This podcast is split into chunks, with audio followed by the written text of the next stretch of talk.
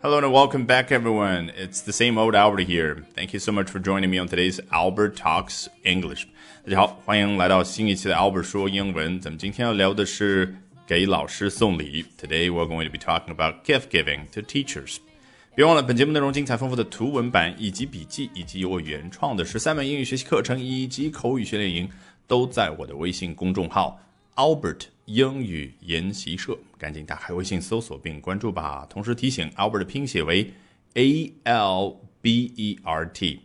好，咱们今天要学习的内容来自于《New York Post》纽约邮报的一篇文章，作者是 Lenora True，一位姓朱的美籍华人女士。她和丈夫在上海工作啊，小孩四岁多的时候呢，她就把她放到了中国的公立教育体系当中。在文章的一开始呢，她花了比较长的篇幅去讲了一个故事啊，告诉大家她亲身的啊给中国的老师送礼的这样的一个体会。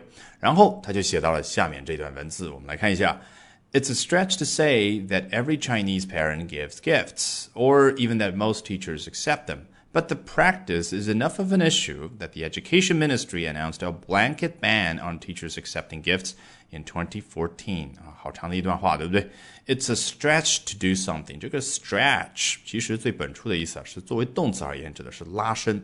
比如说 stretch your arms and legs 啊，今天有一个健身教练或者瑜伽教练啊，在正式的这个开展运动之前，教大家说来 stretch your arms and legs，我们来做一下伸展运动啊，拉伸拉伸自己的胳膊，拉伸拉伸自己的腿。所以你看这个手臂往外去伸啊，当然各种各样的拉伸动作，我相信运动达人肯定非常的清楚。总之呢，有把。比如说这个长度是一米的东西，你拉伸为一米二，吧，这理工男的这种角度，对不对？那么这个 stretch 作为动词，我们有了这个感觉。那作为名词是什么意思呢？哎，这一句话本来说一百个人当中啊，有五十个人可能有送礼的行为啊，但是你硬是要说啊，我觉得百分之一百都有送礼的行为，那么你就把百分之五十说成了百分之一百，这个名词 stretch 这个时候就对应咱们中文什么样的感觉？就有点扯，对不对？或者说，哎呦，有点牵强，在某些语境之下，对不对？所以带着这种情绪，你去理解，it's a stretch to do something，就容易多了。好，他想说的是什么方面？说起来有点扯，或者说，哎，说的有点过了啊。It's a stretch to say that every Chinese parent gives gifts。哦，就是说，如果说每一个中国的家长都送礼，那说的是 a stretch，这个说的可能有点太过了啊。or even that most teachers accept them。或者啊，我们进一步的去说，你看这个 even 啊，有一种升级的感觉。或者我们进一步的去说啊，大部分的老师都收礼，哎，这样的说法是什么？It's a stretch。所以，如果我们让自己的语感更加的好的话，没关系，我们可以把它拆成两句话。It's a stretch to say that every Chinese parent gives gifts。第二句。It's also a stretch to say that most teachers accept them 啊，但是你是不是感觉练熟了之后有一种小孩学说话的感觉？哎，太太没有那种流畅的感觉，把它并成一句话。It's a stretch to say that every Chinese parent gives gifts, or even that most teachers accept them。嘿，还没有结束，这只是他要说的前一半的内容，后一半是什么？But 话锋一转，But the practice is enough of an issue。 这个 practice 啊，其实对应的就是什么？就是送礼、收礼这样的一种行为啊。你当然可以翻译的比较严重一点，说是这种风气。但是啊，英文就是这个非常直接的一种语言。But the practice 啊，这样的一种做法怎么样呢？Is enough of an issue。有很多同学就不太理解这个 enough of 怎么去理解。你想想，我们一直非常熟悉的英文表达习惯是什么？放在后面去层层补充描述。那假设。他这儿就到 the practice is enough 这样的一种做法是足够的，什么意思？is enough 啊，对什么样的人来说是足够的呢？啊，is enough for kids 对于小孩来说是足够的啊，也足够的好。但是他想要表达的并不是这个意思，他想说的什么？The practice is enough 在什么什么方面，在形成什么什么样的一个问题方面 of an issue，也就是成为一个问题方面已经足够了。也就是说啊，我不想把话说的太满啊，说中国每个家长、每个老师都送礼收礼，但是这样的一种行为呢，已经足够成为一个问题，以至于怎么样？That 后面去交代，The Education Ministry announced a blanket ban on teachers accepting gifts in 2014。啊，说到了咱们中国的教育部，教育部 announced something，宣布了某样东西。首先。你会觉得这样一翻译啊秒懂。但是事实上，你稍微想一下，就会发现中文一般不这样去表达。我们一般说啊，教育部宣布老师禁止收礼。你看，宣布是下面一句话去描述的那个内容。而英文呢，它可以非常习惯性的直接在 announce 这个词的后面加上一个名词啊，这个动词 announce 就变成了所谓的及物动词，对不对？就是它宣布了什么东西呢？你看，一旦后面直接加名词，那就非常契合、非常配合英文，它非常善用名词这样的一种习惯，对不对？A blanket ban，一个全面的禁令，一个全面的禁止。那么中文不会说啊，全面的禁止作为一个名词来用，绝大部分情况说。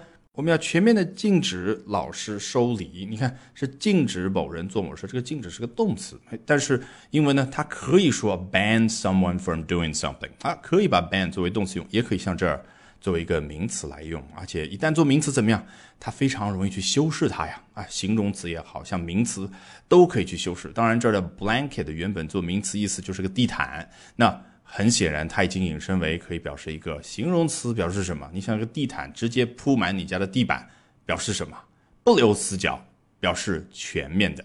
英文喜欢用名词啊，除了可以非常方便的在前面堆砌各种各样的形容词啊，比如说这的 blanket，然后 blanket ban。除了这个之外，还有什么？你看后面还可以 on something，直接用个介词啊，再用另外一个名词，对不对？on something 就是有关于什么什么方面的。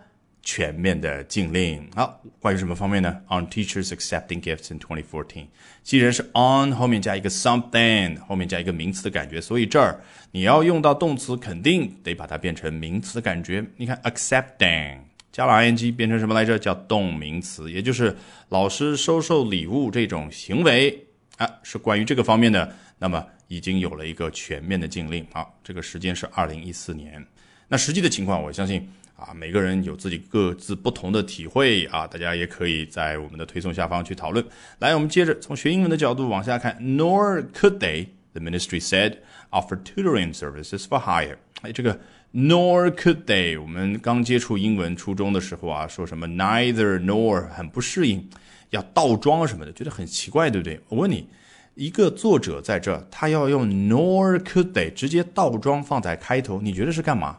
就首先你读的这个速度就上不去，即使你是一个英国人、美国读者，对不对？因为大部分都是顺序的哦，突然你来了一个倒装、倒叙的，那就是我要放慢一下角度。那一旦放慢之后，I have your attention，作为作者呢，我就吸引了你的注意力。所以你看啊，什么倒装啊，什么逗号啊，什么破折号啊，其实都是从视觉的角度，哎，我有某种作用。那这儿 nor could they。就像我读的一样，就有一个自然的重音在上面，就是加强了这个语气。也就是另外，他们也不能够哎做什么事儿呢？在说具体的不能做的事之前，他插一句：“The ministry said 啊，也是来自于教育部的话，做什么事儿？Offered tutoring services for hire 啊，不能够提供这个家教辅导的服务。当然，tutor 你可以说是在家里面辅导，叫家教这样的中文翻译啊，在外面这种辅导啊，这个开班那也叫。tutor 啊，就是作为动词而言，那这个动词对应的一个名词，也就是去辅导这种行为，就是 tutoring 啊，提供这个服务叫 tutoring services，对不对？当然，for hire 啊，说的其实非常的委婉了哈，for hire 说的直白一点，for money。All right, that brings us to the end of today's edition of Albert Talks English. Thank you very much for listening, everyone. Bye for now, and see you next time.